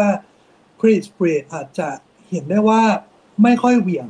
เท่าของ global นะครับ เพราะว่าเหตุผลอันนี้ก็ยอมรับตามตรงเลยว่า สภาพคล่องของการเทรดพวกหุ้นกู้ภาคเอกชนในในบ้านเราเนี่ยมันไม่ได้คล่องมากเท่า global อ่าเพราะฉะนั้นแล้วราคามันจะนิ่ง ๆ หน่อย คือคือพอมันไม่มีเทรดเนี่ยมันก็เลยต้อง เหมือนกับกำหนดราคายุติธรรมผ่านโมเดลของทางไทย BMA นะครับที่เป็นผู้กำหนดราคาดังนั้นถ้าเราดูกองตราสารหนี้ไทย จะเห็นได้ว่าผลตอบแทนมันจะไม่ค่อยเหวี่ยงนัก เท่าพวก global bond ก็ก็ต้องยอมรับว่าปัจจัยหนึ่งมันมาจากเรื่องเรื่องสภาพคล่อง แต่ข้อดีก็คือตัว price volatility มันก็จะต่ำแล้วช่วงที่ผ่านมานะครับทิศทางเนี่ยมันเป็นในในเชิง tightening มาโดยตลอด คือ ช่วงโควิดผู้คนก็กลัวใช่ไหมครับ ช่วงเอ่อที่มีโควิดกันใหม่ๆ แล้วช่วงนั้นมีกองทุนที่ต้องปิดเนี่ย ก็จำได้ว่าช่วงนั้นลูกค้าหลายคนก็กลัวเหมือนกันว่าเอ้ยเดี๋ยวกองนั้นจะปิดไหมขอขายออกมาอยู่ในเงินฝากก่อนดีกว่านะครับ แต่พอสถานการณ์มันเริ่มนิ่งนะครับประเทศเราเริ่มเริ่มกลับมาเอ่อ recover ได้เนี่ย เราก็เริ่มเห็นเงินกลับเข้ามาลงทุนในกองทุนตราสารหนี้ แล้วก็มันก็ไปพุช ให้พวกตราสารหนี้ภาคเอกชนเนี่ยตัว credit spread มันก็แคบลงมานะครับในอดีตเราเคยชอบนะครับ เราเคยให้น้ำหนักเป็นแบบว่า overweight เต็มขั้วเลยสำหรับพวก corporate bond ไทย หลังจากที่ผ่านช่วงที่มันระเบิดกันแรงๆ แล้วสเปรดขึ้นไปเทรดระดับที่สูงที่สุดในรอบ 10 ถึง 20 ปีนะครับ ไม่เคยมีสเปรดสูงขนาดนี้นับตั้งแต่ต้มยำกุ้งเป็นต้นมาเนี่ย เราก็เข้าไปเพิ่มน้ำหนักการลงทุนเต็มที่ มาวันนี้ผมคิดว่า เปรดมันแคบลงมาค่อนข้างเยอะนะครับจนเป็นจุดที่เราเราคงทริม position ลงมา เหลือเป็นแค่ neutral เราคิดว่า value มันอาจจะไม่ได้สูงมากนะครับหักลบกลบกับในเรื่องความเสี่ยง เรื่องการผิดชำระหนี้หุ้นกู้ ไปแล้วเราคิดว่าโอเคถือได้นะถือได้แต่ว่าอาจจะไม่ได้เป็นจุดที่อยากจะมีน้ำหนักเยอะกว่า benchmark กำลังจะถามนะคะว่าที่ปรับน้ำหนักลงมาจากโอเวอร์มาเป็นโนทรเนี่ยเป็นเพราะว่าเราเจอปัญหา default มาด้วยหรือเปล่า ตรงนี้ต้องเล่าว่าไม่เกี่ยวข้องกันนะครับ เพราะว่าเหตุผลหลักเลยคือเราปรับน้ำหนักลงมา เพราะว่า pricing มันแพง มันดูแพงขึ้น คือไม่ได้แพงแบบไม่ให้ซื้อนะ แต่ว่าแค่อยู่ประมาณแฟร์นะครับ เราก็คิดว่าอืมก็ลงทุนได้นิวทรัลและอีกอย่างหนึ่งคือ ตัวการลงทุนของพวกตราสารหนี้ภาคเอกชนสำหรับพวกกองทุนรวมเนี่ย โดยทั่วๆไปคือมันจะไม่ได้มีการลงทุนในพวก หุ้นกู้กลุ่มที่มันมีความสุ่มเสี่ยงนะครับ ทั่วๆไปคือนโยบายเนี่ยจะเปิดให้ลงทุนเฉพาะ investment grade ขึ้นไป แต่ว่ากลุ่มที่เราจะได้ยินว่ามีปัญหากันในช่วงนี้ไม่สามารถ rollover ได้เนี่ยก็มักจะเป็นหุ้นกู้กลุ่มประเภท non rate นะครับ non rate คือไม่มี credit rating ถามว่าทำไมไม่มี credit rating คำตอบคือเพราะว่าเขาถ้าเขาทำเรตติ้งเนี่ยคะแนนที่ได้มันจะไม่ใช่ investment grade นะครับ มันจะเป็นกลุ่มที่ เขาใช้คำว่า speculative grade หรือเรียกตรงๆ ก็จะเรียกว่าจังบอลคือผลตอบแทนสูงแต่ความเสี่ยงสูงนะครับคือช่วงที่ดอกเบี้ยเราต่ำๆมากๆ ตอนที่กรงเซตดอกเบี้ยไปแค่ 0.5 ลงทุนในพวกอ่านี่ investment grade ผลตอบแทนแค่หนึ่งถึงสองเปอร์เซ็นต์อย่างเงี้ยคนก็บอกว่า เอ้ยน้อยจังเลย มันจะไปสู้เงินเฟ้อได้เหรอ แล้วก็จะมีคนที่ไปซื้อหุ้นกู้เป็นรายตัวใช่ไหมครับอาจจะให้ดอกเบี้ยแบบสองสามปีให้แบบโอ้โหหกเปอร์เซ็นต์เจ็ดเปอร์เซ็นต์ มีถูกไหมครับ มาวันนี้ดอกเบี้ยมันขึ้นมาเรื่อยๆแล้ว การลงทุนใน investment grade bond เนี่ย พวกเนนใหญ่ๆ บริษัทใหญ่ๆนะครับ ให้ผลตอบแทนแบบสามสี่เปอร์เซ็นหลายๆ คนที่เดิมเคยบอกว่าเฮ้ยดอกเบี้ยต่ำจังมาวันนี้บอกโอเคโอเค พอได้อยู่ ลงทุนแล้วก็มีอินข้ามอยู่เขาก็ลงนะครับ ไม่จำเป็นต้องไปแสวงหาผลตอบแทนสูงๆผ่านพวกการลงทุนหุ้นกู้ non rate แล้วพอเป็นอย่างนี้ปุ๊บ ไอ้กลุ่ม non rate เดิมเนี่ยจะรีไฟแนนซ์ก็เริ่มรีไฟแนนซ์ไม่ได้แล้ว เพราะว่าลูกค้าหายใช่ไหมครับ ดังนั้นผมคิดว่าเราเองไม่ได้มี concern ตรงนั้น สิ่งที่เราลงทุนเป็น investment grade แล้วอย่างที่เรียนคือการลงทุนของกองทุนเนี่ยคือมีการกระจายตัวนะครับ เราลงในบอลมีจำนวนตัวเยอะมากเป็นร้อยตัว เพราะฉะนั้นแล้วถ้ามีปัญหาแน่นอนว่าผลตอบแทนอาจจะกระตุกลงไปนะครับ เราอาจจะเห็นบางกองทุนที่เขาลงทุนในตราสารหนี้แล้วมีปัญหาเนี่ยผลตอบแทนมันมีติดลบกระตุกไปบ้าง แต่ไม่เยอะเหมือนไปลงเองแล้วแบบเงินตัวเองทั้งก้อนหายอันเนี้ยอู้ตกใจเลยใช่ไหมครับ ผมว่านี่คือข้อดีนะของการลงทุนแบบ diversify นะครับ แล้วก็อีกเรื่องหนึงคือเราเองก็ไม่เคยมีการลงทุนในหุ้นกู้ที่มีมี default เรามีความเข้มข้นมากๆในการคัดเลือกตราสารหนี้เข้ามาอยู่ใน universe การลงทุนจริงๆแล้วการคัดเลือกตราสารหนี้อะทุกคน ไม่ไอตัวหุ้นกู้อะไม่ได้มีแค่ดูแค่เครดิตเรตติ้งนะฟันมันจะทำเยอะกว่านั้นมาก ถึงเป็นที่เราเรื่องเรื่องแอบคุยกับคุณมาเลยว่าตอนแรกก็คิดว่าเออลงทุนสารภาพว่าสามสี่ปีก่อนหนั้านรู้สึกว่าการลงทุนในตราสารหนี้อะมันดูแบบเฉยๆเนาะดูแบบไม่ค่อยมีอะไรน่าสนุกพอมาดูคุยจริง ๆ ไม่ใช่ไม่สนุกนะทุกคน ยาก ยากแบบเหมือนหุ้นเลย หาแฟร์แวลูแค่นี้ยังยากมากเลย เดี๋ยวหลังเดี๋ยวค่อยมาเมาเรื่องนี้กันค่ะ แต่อันว่าพอดีเหลือบไปเห็นเวลาค่ะคุณไมายเราคุยกันมาทั้งหมดบทั้งมวลฝั่งโอเค เฟดชัดเจน แบงก์ชาติชัดเจน แต่ที่ต้องชัดเจนต่อคือ แล้วทาง KKPM มีอะไรมาแนะนำบ้างคะสำหรับการลงทุนในตราสารหนี้ตอนนี้ ครับรบกวนขึ้นสไลด์หน้า 20 หน่อยครับ ผมเอากองทุนรวมที่เรามีบนเชลฟ์มาให้ดูกัน มี 4 กองนะครับ แล้วก็คำแนะนำของผมคือ ผมอยากให้ลงทุนให้เหมาะกับระยะเวลาที่เหมาะสม เรามีไล่ตั้งแต่ความเสี่ยงต่ำมาจนถึงความเสี่ยง ที่สูงเพิ่มขึ้นมา แล้วถ้าได้แนะนำก็คือลงทุนให้เหมาะกับระยะเวลาการถือครองนะครับ ขอเริ่มต้นจากกองทุนที่มีความเสี่ยงต่ำที่สุดของเรา เป็นกองทุนรวมตลาดเงิน ที่ชื่อว่า KKPMP กองทุนนี้คือลงทุนในพันธบัตรรัฐบาลอย่างเดียวล้วนๆนะครับ ตัว duration ของกองก็คือสั้นนะครับ เป้าหมายเราอยู่แค่ประมาณแถวๆเนี้ยเดือน 2 เดือนคือสั้นมากๆนะฮะไม่ค่อยมีความผันผวนเท่าไหร่ ถ้าลงทุนถือแค่เกิน1สัปดาห์ขึ้นไปผมว่าลงทุนได้แล้วโอกาสติดลบต่ำมากนะครับ แล้วก็ไม่มีความเสี่ยงด้านเครดิต เพราะว่าลงทุนในพันธบัตรรัฐบาลล้วนหรือถ้าเป็นเงินฝากก็จะเป็นเงินฝากแบงก์รัฐนะครับ ถัดมาความเสี่ยงสูงขึ้นมานิดนึงนะครับ ชื่อกอง KKP Plus กองนี้เป็นกองทุนตราสารหนี้ระยะสั้น ที่เราจะมีสัดส่วนการลงทุนในพวก corporate bond ผสมเข้ามา นะครับสัดส่วนก็แอบจะแบ่งประมาณสัก2ใน3นะครับเทียบกับตัว government bond ที่มีอยู่1ใน3การลงทุนเนี่ยเรามีการลงทุนได้ทั้งไทยและเทศนะครับ แล้วก็ตัวเรื่องของเครดิตเนี่ยเราไม่เทคเครดิต risk มาก average credit rating ของกองเราตั้งไว้อยู่แถวประมาณ rating double A ลบนะครับซึ่งเป็น rating ที่ดีมาก สิ่งที่เราพยายามจะคุมอีกหนึ่งอันก็คือเรื่องของความผันผวนนะครับ ความผันผวนที่เราคุมผ่าน ตัว portfolio duration ให้มีแค่ประมาณสักแถวๆสามเดือนนะครับ บวกลบนิดหน่อย ให้คนที่เข้ามาซื้อเนี่ย ถ้าเราอยู่กับเราได้สักเดือนหนึ่งโอกาสที่จะเห็นผลตอบแทนติดลบคือน้อยมากนะครับ ต่อให้ bond yield ในตลาดขึ้นเยอะ แต่ความผันผวนกองก็ไม่มากนะนะครับกองนี้ก็เป็นกองที่เราได้รับความนิยมมากๆ แล้วก็ performance เป็นแบบต้นๆของตลาด ต่อมากอง KKPS Plus กองนี้เป็นกองที่เราลอนช์มาได้ไม่นานนะครับเพื่อมาตอบโจทย์สำหรับคนที่ลงทุนได้ยาวกว่าหนึ่งเดือนนะครับอาจจะได้สักแถวสามเดือนถึงหนึ่งปี เป็นเหมือน secondary level ของ liquidity ตัวเอง เราก็แทบจะเรียกว่าโคลนมาจากกอง plus เลย แต่ว่าเพิ่ม duration ขึ้นมาเพื่อให้ได้ผลตอบแทนที่สูงขึ้นนะครับ duration ก็จะบวกลบประมาณสัก 9 เดือน แล้วก็ควรจะถือสัก 3 เดือนขึ้นไป สุดท้ายกองทุนที่เรามองว่าเหมือน fixed income นะครับ ก็คือกอง KKP ActFix กองนี้เนี่ย duration จะอยู่ประมาณแถวๆ2ปีนะครับแล้วก็บวกลบวิ่งได้ 1-3 ปี กองนี้เราจะมีการปรับกลยุทธ์ duration อย่าง active ช่วงนี้เราคิดว่าบอลยิวต่ำเกินไป แล้วก็ลดลงมาเหลือ duration น้อยหน่อยเวลาช่วงที่บอลยิวสูงเราก็เพิ่ม duration ขึ้นไปนะครับเพื่อสร้างผลตอบแทนส่วนเพิ่มให้กับกองทุน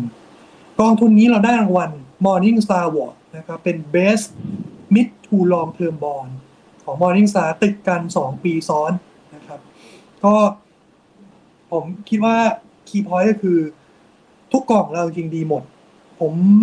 อยากให้ดูสไลด์หน้า 26 ด้วยเลยละกัน อันนี้คือเอา performance ทุกกองมาให้ดูนะครับ คือไม่ต้องไปเลือกนะครับไม่ต้องไปทำทามมิ่งว่าเอ้ยจังหวะนี้ยิวขึ้นยิวลงลงกองไหนดี เพราะว่าผมว่าเราดีทุกกองนะครับสิ่งที่เราพยายามทำคือสุดยอดชอเราบฟังดูอะเหมือนชมตัวเองเนาะ แต่ดีทุกกองที่ว่านี่หมายความว่า ดีกับระยะเวลาการลงทุนที่เหมาะสมของแต่ละคนนะครับ ถ้าลงสั้นผมก็แนะนำกอง KPMP หรือ Plus เนี่ย อันนี้เอา performance มาให้ดูที่ทางฟินโนมีนาช่วยทำเอาไว้ให้นะครับ เป็นการเปรียบเทียบผลตอบแทนว่าผลตอบแทนของกองทุนเราทั้ง 4 กองเนี่ยเมื่อเทียบกับค่าเฉลี่ยของอุตสาหกรรมนะครับ ที่เป็นกองทุนลักษณะคล้าย ๆ กันเนี่ยผลตอบแทนเป็นยังไง ถ้าเป็น average เนี่ยจะเป็นเส้นประ เห็นไหมครับไอ้ตรงเส้นประเล็กๆที่เป็นสามเหลี่ยมเล็ก ๆ ข้างในนะครับ ของเราเนี่ยส่วนมากคือทำดีกว่า เส้นประแทบจะเรียกว่าทั้งนั้นเลยนะครับ ดูใน3 angle angle แรกคือ past performance ผลตอบแทนดีนะครับ angle ที่ 2 คือเรื่อง risk adjusted return คือเอาผลตอบแทนเนี่ยมาคอนด้วยความเหวี่ยงของกองทุนนะครับความผันผวนด้วยว่าดูว่าเฮ้ย return ดีจริง แต่เหวี่ยงมากมันก็ไม่ดีนะ ก็เอามา adjust นะครับแล้วก็อันสุดท้ายคือ maximum drawdown คือไอ้ช่วงที่ทุกอย่างมันแย่กองทุนมันติดลบหนักๆมันเคยลบลงไปได้ลึกแค่ไหน ก็จะเห็นได้ว่าทุกกองของเราเนี่ยทำได้ดีกว่า average ของอุตสาหกรรมทั้งหมดนะครับโดยเฉพาะที่ชัดมากๆเลยก็ KKP Plus กับ KKP Acquic ที่ต้องเรียกว่า outperform มันก็เป็นอันดับท็อปๆของอุตสาหกรรมนะครับอย่างที่เรียนไปต้องบอกว่าให้ดูจากหน้านี้เรียกว่า KKP Plus กับ KP Acfix เต็มกราฟค่ะ ทีแรกยังมาเต็มเลยนะไม่แต่มันต้องมีเคล็ดลับไหมอะทำไมถึงทำให้สองกองนี้คือต้องอะอย่างที่เราคุยกันมาตั้งแต่ต้นนะคะว่าสองถึงสามปีที่ผ่านมา กองตราสารนี้คือกองที่ลงทุนยากนะ เพราะความผันผวนสูงมากจริง ๆ มีเคล็ดลับไหมคะคุณหมายทำยังไงที่ทำให้เราแบบสามารถ adjust หรือว่าแบบสามารถทำให้พอร์ต performance ของทั้ง 4 กองเนี้ยค่ะ ยังคงรักษาสภาพไว้ได้แบบนี้ แล้วก็ได้รางวัลด้วยอะครับ ตรงนี้ผมคิดว่ามันมาจากหลักการการลงทุนของเราที่เราเป็น value investor นะครับถ้ามองนะ ผมอยากจะเป็น Warren Buffett เวอร์ชันตลาดบอลอ่าคือเราซื้อในวันที่เรามองว่าของมันถูกนะครับ เราไม่ต้องไปลุ้นว่าของถูกแล้วมันจะถูกกว่านี้มีดหล่นอย่าเอามือไปรับอะไรอย่างเงี้ยเราไม่ได้มี mindset แบบนั้น เราเราซื้อของในวันที่ของมันมีราคาถูกแล้วก็มี margin of safety ที่มากพอให้เข้าไปลงทุนอย่างที่วันที่ทุกคนแบบ ชื่นชอบการลงทุนนะครับเข้ามาซื้อจนบอลยิวมันดูแพงเนี่ยเราก็หลีกเลี่ยง เราก็ไม่ลงทุนในละในในลักษณะนั้น แล้วก็สุดท้ายผมอยากจะให้ดูเคล็ดลับอีกอันหนึ่งอันนี้ฟังมาจากคุณเจโรมพาเวลด้วยนะครับ ขอขึ้นสไลด์หน้า 28 หน่อยอ่าเรามีพาดพิงเหรอคะเออพอดีล่าสุดผมฟัง press conference ของคุณเจโรมเนี่ย แกก็เล่านะฮะว่าเรื่อง forecasting นะ มีนักข่าวถามแกว่าเออ ประเมินภาพไปข้างหน้าเนี่ยมองยังไงนะครับ แกก็เล่าให้ฟังว่าเขาในฐานะ forecaster นะฮะเขาบอกว่า forecasters เนี่ยจริงๆ คือ are a humble lot with much to be humble about อันนี้คือแกเอาโค้ดของ Winston Churchill มาแปลงนิดนึงนะครับ ความหมายก็คือบอกว่าไอการคาดการณ์นะครับไปข้างหน้าเนี่ยคือไอ้พวกที่จะเป็น forecaster เนี่ยยูจะต้องมีความ humble มีความถ่อมตัวนะเพราะมันมีเรื่องให้ you ต้องถ่อมตัวเยอะมากนะคนเรามองอะไร forecast ไปข้างหน้านี่มันยากนะครับ forecast ให้มันถูกเนี่ย even ผมอยากใช้คำว่า nowcast คือเดาว่าตัวเลขปัจจุบันเป็นยังไงคนยังเดาไม่ค่อยถูกใช่ไหมครับว่า GDP quarter ที่แล้วจะออกมาเท่าไหร่ forecast มันยังมีคนให้ออกมาตัวเลขมันยัง vary เลยอย่าว่าแต่อนาคตเลย เพราะฉะนั้นแล้วเนี่ยเราเรา aware นะครับว่าจุดเขาเรียกว่าเราไม่ได้มีจุดแข็งเรื่องพยายามจะมาเดาอนาคตไม่ได้มี time machine เป็นโดเรมอนนั่งไปดูได้ เพราะฉะนั้นแล้วเวลาเทรดเนี่ย เราไม่เคยทำ market timing เราไม่เคยบอกว่าเฮ้ยเดี๋ยวอีกสามเดือนบอลยิวจะไปทางนี้ละดังนั้นเราต้องทำอย่างนี้ไม่ใช่นะครับ หลักการเราคือซื้อถูกขายแพงแล้วซื้อซื้อคาว่าถูกเนี่ยคือดูเรื่อง valuation เทียบกับ fair value เป็นหลัก เราไม่ซื้อของแพงเพื่อหวังไปขายวันที่มันแพงกว่าอะไรอย่างนั้นนะฮะอืมก็คือเอาว่าคุณจะรงกำลังบอกทุกคนว่า อย่าเอาชนะฉันเลย เธอเอาชนะฉันไม่ได้หรอก เธอทำในสิ่งที่ตัวเองถนัดไป อยากลงทุนก็ลงทุนในสิ่งที่เป็นสไตล์ของตัวเอง อย่างนี้ประมาณนี้ถูกไหมคะอันนี้เป็นเวอร์ชันแบบเป็นเป็นคนบ้านนอกไงแล้วกันนะจะจะจะจะบอกอย่างนี้อะนะประมาณนี้ทุกคนแต่ตอนนี้ค่ะเหลือเวลานิดนึงขออนุญาตตอบคำถามจากที่คุณผู้ชมส่งมาหน่อยแล้วกันนะคุณนายอันไหนตอบได้ไม่ได้บอกได้เลยนะคะ เพราะแต่เห็นบางคำถามอาจจะได้ครับ ขอมาเลือกเป็นตัวตัวๆไปนะครับอ่าได้มีถามเรื่องทิศทางกอตลาดนี่ไหนผมว่าอันนี้ให้ไปแล้วนะว่าจังหวะนี้ก็นิวทรัลลงทุนได้นะครับไม่ได้มีอะไรต้องกังวลเอิ่มดอลลาร์บาทมองยังไงต้องขอเรียนว่าเอ่อเรานโยบายเราเป็น fully hedge ทั้งหมด ไม่เทค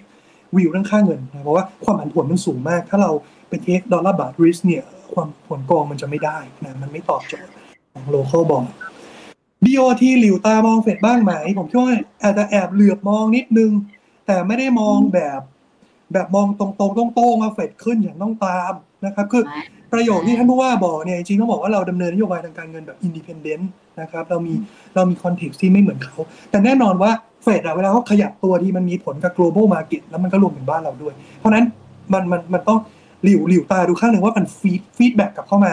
to เศรษฐกิจไทยยังไง to เงินเฟ้อยังไงนะครับ แล้วอันเนี้ยมันจะนำมาสู่ decision ของ BOT ในมุมแปถัลดมาว่าครับ เขาก็อุตส่าห์แบบปรับตารางการประชุมอะ ให้อยู่หลังเฟดแล้วอะ มันก็มีส่งกับผลกระทบแหละ แต่ว่ามันคงไม่ใช่แบบตรงๆขนาดนั้นเนาะมาต่อค่ะ investment บ้าง yield นะครับครับต่อมา inverted yield ใน US Treasury จะต้อง normalize ด้วยท่าไหนครับ ผมคิดว่าวันนี้ normalize คือน่าจะมี recession เลยเพราะวันนั้นก็คัดคัดเบี้ยกันมันเลยทีนี้ short term rate มันก็จะลงมาเองนะครับ ผมว่ายังไงมันก็ต้องเกิด recession มันเป็นไม่ได้ว่า อีก10ปีข้างหน้าคุณจะไม่เห็น recession เลย มันเป็นเป็น capital market ครับ มันต้องมี boom and bust cycle อยู่แล้ว ก็แต่ timing ไม่รู้นะขอบอก timing ไม่รู้โอเคถัดมาถามว่ามีครับคุณจะวิเซลอันเนี้ย ไม่ตื่นเต้นเลย ไม่ตื่นเต้นนะครูดีก็ดีนะอย่าตื่นเต้นมากครับ ช่วงก่อนหน้าบอลยังมันเหวี่ยงเกิน ตื่นเต้นเกินฟันเมเจอร์ก็จะหัวใจวายด้วย แต่เขาชมอยู่นะคุณมาฟันเจ้านิเทพครับ อะ มาละมีคำถามเกี่ยวกับกอง IMF ด้วยครับ มาบันเดอร์พร้อมกันเลยว่า มีกอง IMF ที่ใกล้เคียงกับกอง KP a c f i x ไหมครับ มีครับกองของเราชื่อกอง KKP INRMF นะครับกองนี้เนี่ยนโยบายต้องเรียกว่าแทบจะเรียกว่าเหมือนกองทุนกอง KKP a c f i x เลย duration ก็ใกล้เคียงกันอยู่ในกรอบ1-3 ปีต่างกันจุดเดียวคือเราไม่ได้ลงทุนในต่างประเทศนะครับ อันนี้เป็นบอลไทยล้วน KKP INIMF เอ่อ ไปดูแทร็กเรคคอร์ดได้ครับกองนี้ก็ดีมากเหมือนกันผลตอบแทน เป็นอันดับต้นๆน่าจะเป็นที่หนึ่งของตลาดเลยนะครับหลักการเดียวกันกับกอง KKP a c f i x ไปอืมเอ๊ะแล้วถ้าสมมติที่เราคุยมามีคนอยากจะลงทุนในกองที่อายุมากกว่าห้าปีบ้างอะค่ะจริงๆในเชลฟ์ของมีไหมถ้าลงทุนกองยาวๆนะเกิน 5 ปี เราเรียกคอมเมนต์ global bond ถูกไหมครับว่าเอ่อตัวผลตอบแทนพันธบัตรระยะยาวน่าจะดี ของเราเนี่ยมีกอง KKP GU bond นะครับอืมย่อมาจาก global bond นะครับ global unconstrained bond กองนี้เนี่ยก็จะไป feed ในกอง master fund ที่บริหารงานโดย Jupiter Asset Management นะครับซึ่งปัจจุบัน duration กองก็อยู่ในระดับที่ค่อนข้างยาวนะครับอยู่แถวๆประมาณ 8 ปี ถ้าไปดู performance ย้อนหลังผมยอมรับกองนี้จะไม่ค่อยดีเท่าไหร่ เพราะว่าช่วงสองสามปีที่ผ่านมาเนี่ยมันโดนเรื่องดอกเบี้ยขาขึ้นเยอะ แล้ว fund manager master fund เขาก็บู๊มาก เทค u ู a ชั่นสูงนะครับมันก็เลยแหลกเพียไปมาก แต่ไปข้างหน้าผมว่าเขาจะกลับมานะ เพราะวันนี้ดอกเบี้ยมันสูงแล้วล่ะ แล้วเขาก็ double down บน position ตัวเองด้วยว่า ได้ดอกเบี้ยขึ้นใช่ไหม ผมจ่ายเพิ่ม duration เขาขึ้นมานะครับตอนนี้อยู่ในขาสูงมากถือว่า fund manager นี้ก็ใช้ได้นะคะจูปิเตอร์มีความอยู่นิดนึงเอาเป็นว่าวันนี้มาคุยกันประมาณนี้แล้วกันค่ะเพื่อทุกคนได้เห็นภาพนะ สุดท้ายแล้วคุณมาอยากฝากบอกอะไรกับนักลงทุนในช่วงนี้ไหมคะ ในฐานะที่เราอยู่กับตลาดบอลมายาวนานขนาดนี้ สุดท้ายคำแนะนำของผมก็คือขอให้ stay invested นะครับ อย่าพยายามทำ market timing ไม่ว่าจะเป็นบอลหรือหุ้นนะฮะวันถ้าลองไปดูวันที่ตลาดมันดีแล้วเราพลาดไปเอาแค่ 5 วันใน 10 ปีอะอัพไซด์เกณฑ์ของคุณจะหายไปเยอะมากๆนะครับ แล้วเวลาเราจะทำ timing มันมักจะทำผิดครับ เรามักจะไปโดนไอ้ขาลงหนักๆ ตุ้ม เจ็บเลือดสาดพอร์ตแดงแล้วไปขายวันนั้นนะแล้วพอมันขึ้นเนี่ย เราก็กว่าจะมาซื้ออีกทีมันก็ดอยไปแล้ว เพราะฉะนั้นคำแนะนำคือใจเย็นๆอย่าไปทำ market timing นั่งทับมือตัวเองไว้ทำ DCA นะครับทยอยดอลลาร์ cost average ซื้อเข้ามาเรื่อยๆ มีวินัยเก็บสะสมพอร์ตเพื่อไว้ในวันเกษียณของเรา ประมาณนี้ครับ ขอบคุณมากมากๆเลยค่ะยังไงอวยพรทุกคนด้วยนะคะ แล้วก็ คุณมาด้วยนะ ดูแลสุขภาพตัวเองกันนะคะ เดี๋ยวมีโอกาสครั้งหน้ายังไงเดี๋ยวอาจจะขออนุญาตฉกตัวมาอัปเดตกันอีกทีหนึ่งขอบคุณทุกคนด้วยนะคะสำหรับการติดตามดูพวกเราในวันนี้เดี๋ยวไว้เจอกันใหม่ในวันพรุ่งนี้อย่าลืมใครมีคำถามเกี่ยวกับกองทุน เจอกันได้ใน The Up Trend นะคะ วันนี้แต่คุณมาแล้วก็ทีมงานทุกคนขอลาไปก่อนแล้ว สวัสดีค่ะ สวัสดีครับ บริการที่ปรึกษาการลงทุนส่วนตัวจากฟิโนมีนาจะช่วยให้คุณสามารถจัดการการลงทุนจากคำแนะนำของมืออาชีพด้านการลงทุน ที่คอยดูแลและปรับพอร์ตการลงทุนของคุณให้เป็นไปตามเป้าหมาย สนใจรับบริการที่ปรึกษาการลงทุนส่วนตัว สมัครได้ที่ f i n o m e f i n o m i n a e x c l u s i v e หรือ line at f i n o m i n a p o r t คำเตือน ผู้ลงทุนควรทำความเข้าใจลักษณะสินค้า เงื่อนไขผลตอบแทน และความเสี่ยงก่อนตัดสินใจลงทุน